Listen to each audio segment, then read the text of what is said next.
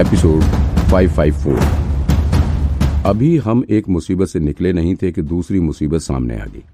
गाड़ी की passenger seat पर बैठे हर्ष ने अपना सिर हिलाते हुए कहा, अभी तो जस्ट मैंने सिर काटने वाले केस की सारी इन्फॉर्मेशन गैदर करके इन्वेस्टिगेशन स्टार्ट ही किया था, लेकिन इस सेंट्रल क्राइम इन्वेस्टिगेशन वालों को पता नहीं क्या चुल मची पड़ी है।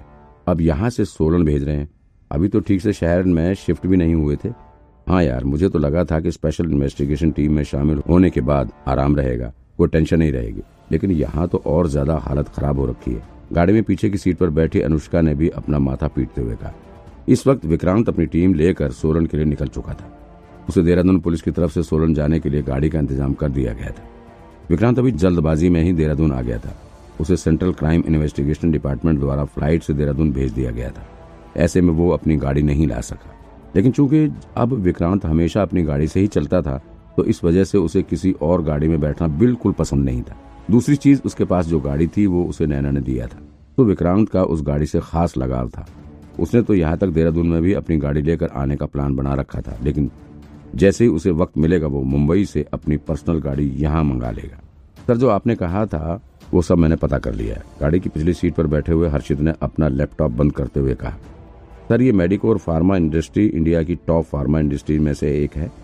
कंपनी के अकेले इंडिया के भीतर ही सात ऑफ़िस हैं और इंडिया से बाहर भी कई कंट्रीज़ में इनका बिज़नेस चलता है।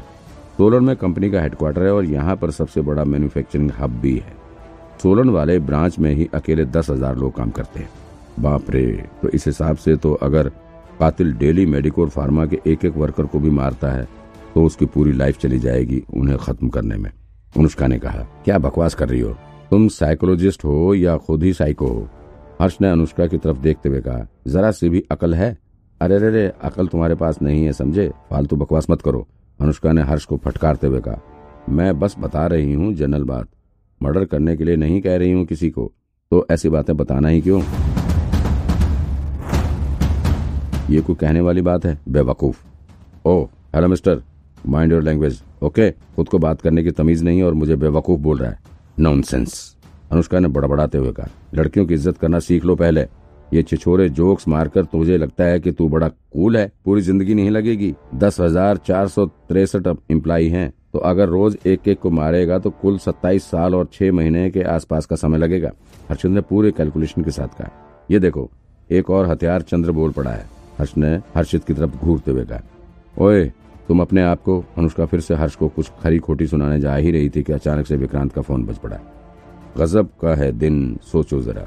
गाड़ी में विक्रांत की रिंगटोन, गूंज उठी और बाकी लोग शांत होकर बैठ गए। विक्रांत की रिंगटोन सुन करके एक बार के लिए सभी के चेहरे पर हँसी फूट पड़ी। हेलो? हाँ क्या? क्या बात कर रहे हैं? कब? विक्रांत ने अवाक रहते हुए जवाब दिया। उसके चेहरे का रंग उड़ चुका था, जो कि साफ़ तौर पर किसी अनहोनी के होने का संकेत दे रहा था। गाड़ी में बैठे तीनों लोग बड़े ध्यान से विक्रांत को फ़ोन पर बात करते सुन रहे थे। तकरीबन पाँच मिनट तक फ़ोन पर बात करने के बाद विक्रांत ने फ़ोन रखते ही कहा, लो, एक और मर्डर हो गया। मेडिकोर फार्मा का ही कोई एम्प्लाई था। अब खुश हो ना तुम लोग? विक्रांत ने थोड़े गुस्से से भरे लहजे में कहा, अब उन तीनों को अपनी गलती का और फालतू की बहस का एहसास हो रहा था। वो तीनों अपना सिर नीचे झुकाए, चुपचाप गाड़ी में बैठे हुए चले जा रहे थे। सुबह के तकरीबन दस बजे तक विक्रांत अपनी टीम के साथ सोलन पहुँच चुका था। ये लोग सीधे सोलन पुलिस स्टेशन पहुँच गए। ज़ाहिर है कि वहाँ की लोकल पुलिस को पहले से ही स्पेशल टीम के आने की खबर थी। तो उन्होंने टीम के स्वागत की पूरी तैयारी भी कर रखी थी। क्योंकि स्पेशल टीम थी तो ऐसे में वहाँ के लोकल पुलिस वाले इनके स्वागत में कोई कमी नहीं छोड़ना चाहते थे। उन लोगों ने स्पेशल टीम के स्वागत के लिए बाकायदा पार्टी का भी इंतज़ाम कर रखा था। लेकिन चूँकि विक्रांत को इस केस की इम्पोर्टेंस पता थी और ऊपर से हेडक्वार्टर से स्पेशल ऑर्डर भी आए हुए थे, ऐसे में विक्रांत ने बिना किसी फॉर्मेलिटी में हिस्सा लिए ही सीधे वहाँ से लोकल पुलिस से केस के बारे में पूछताछ शुरू कर दिया। स्पेशल टीम के लीडर विक्रांत सर का मिजाज देखकर सोलन पुलिस के head officer mister Lokesh Chaudhary सीधे ही स्पेशल टीम को लेकर ऑफ़िस के भीतर एनालिसिस रूम में ले गए। वहाँ उन्होंने प्रोजेक्टर के माध्यम से विक्रांत और उसकी टीम को केस समझाना शुरू कर दिया। उन्होंने पहले तो मेडिकोर फार्मा की प्रोफ़ाइल का इंट्रोडक्शन देना शुरू किया, लेकिन विक्रांत ने उनसे सीधे पॉइंट पर आने के लिए कहा। तब सीनियर इंस्पेक्टर लोकेश चौधरी ने विक्रांत को डिटेल में केस समझाते हुए बताया कि मेडिकोर कंपनी के बोर्ड मेंबर्स को तीन दिन पहले एक लेटर के माध्यम से धमकी दी गई। लेटर कंप्यूटर में टाइप किया गया था। लेटर में लिखा गया था कि अगर कंपनी लेटर में दिए गए अकाउंट में पाँच करोड़ रुपए नहीं भेजती है तो रोज़ाना वो कंपनी के एक एक लोगों का मर्डर कर देगा। सीनियर इंस्पेक्टर ने यह बताते हुए प्रोजेक्टर स्क्रीन पर वो धमकी वाला लेटर भी दिखाया। अच्छा तो तो पहले कंपनी के बोर्ड ऑफ़ डायरेक्टर्स को लगा कि शायद कोई ऐसे ही उन्हें धमका रहा है। ये किसी शरारती तत्व का काम है। तो उन्होंने इसे सीरियसली नहीं लिया। कोई रिपोर्ट भी उन्होंने दर्ज नहीं करवाई। फिर जब धमकी देने वाले को ये यकीन हो गया कि कंपनी उसकी मांग नहीं पूरी करने वाली तो फिर उसने धमकी के दूसरे दिन ही कंपनी के मार्केटिंग मैनेजर को पार्क के बीचों बीच किसी धारदार हथियार से उन पर हमला करके मार डाला। यहीं से कंपनी के लोगों का माथा ठनका। लेकिन कातिल ने मर्डर के बाद भी कंपनी के किसी भी शख्स से कोई कांटेक्ट नहीं किया। लोकेश ने प्रोजेक्टर पर मार्केटिंग मैनेजर की पार्क से बरामद हुई लाश को दिखाते हुए कहा। इसके बाद फिर अगले दिन मेडिकोर की एजेंसी होल्डर एक औरत और उसके फ्लैट में जलाकर मार दिया जाता है। इस दूसरे मर्डर के बाद कातिल ने फिर से कंपनी में कांटेक्ट किया। उसने हेड ऑफ़िस में फ़ोन किया और ये फ़ोन उठाया ऑफ़िस के रिसेप्शनिस्ट ने।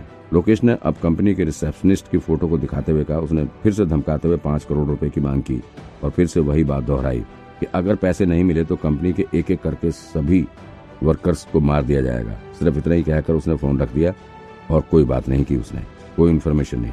अब तक पुलिस को रिपोर्ट दर्ज कराई जा चुकी थी। तो हम लोगों ने मेडिकोट इंडस्ट्री के भीतर लगे सभी फ़ोन और मोबाइल नंबर को अपने कब्जे में लेकर इसे ट्रैक करना शुरू कर दिया, ताकि अगली कॉल आते ही हम कातिल की लोकेशन निकाल सकें। लेकिन धमकी देने वाले की तरफ़ से कोई कॉल नहीं आई। इसके बाद फिर आज सुबह एक और मर्डर हो गया। इस बार कंपनी के क्वालिटी इंस्पेक्टर को मारा गया और उन्हें पॉइजन देकर मारा गया। इंस्पेक्टर लोकेश ने प्रोजेक्टर स्क्रीन पर लाश को दिखाते हुए कहा। अभी तक हम लोगों को ये नहीं पता लगा है कि ये धमकी देने वाला और मर्डर करने वाला शख्स अकेले काम कर रहा है या फिर इसके साथ कोई डॉन भी है। लोकेश ने हल्की सांस छोड़ते हुए कहा। इसके बाद लोकेश ने सोलन पुलिस की तरफ़ से अपने व्यू पॉइंट्स को रखते हुए कहा, सर, हम लोगों की अभी तक की एनालिसिस के आधार पर हमें लग रहा है कि ये सब मर्डर सिर्फ़ पैसे की लालच में ही नहीं हो रहे। कातिल को सिर्फ़ पैसे नहीं चाहिए। अगर सिर्फ़ पैसा चाहिए था तो वो धड़ाधड़ मर्डर करता ना फिरता। दूसरी चीज़, जिस तरह से वो कंपनी के सीनियर अथॉरिटी को धमका रहा था, वो भी नॉर्मल नहीं है। इस तरह से खुला लेटर देना, उसे फ़ोन करना, लोकेश ने अनुमान लगाते हुए कहा, सर, हम लोगों ने भी पूरे केस की डिटेल को देखते हुए एनालिसिस किया है और हमें लगता है कि इस धमकी और कत्ल के पीछे ज़रूर कुछ न कुछ दूसरा मकसद है। फिर लोकेश ने विक्रांत की आँखों में देखते हुए कहा, हमें तो ये पूरा केस रिवेंज का लग रहा है। हम्म विक्रांत ने अपना सिर हिलाकर लोकेश की बातों से सहमति जताते हुए कहा, ज़ाहिर है ज़ाहिर है लोकेश का अनुमान सही लग रहा था। क्योंकि अगर वाकई में कातिल को सिर्फ़ पैसे ही चाहिए थे तो वो मर्डर क्यों करता? वो चाहता तो धमकी देने के बाद कंपनी के किसी अधिकारी को किडनैप करके पैसे की मांग कर सकता था।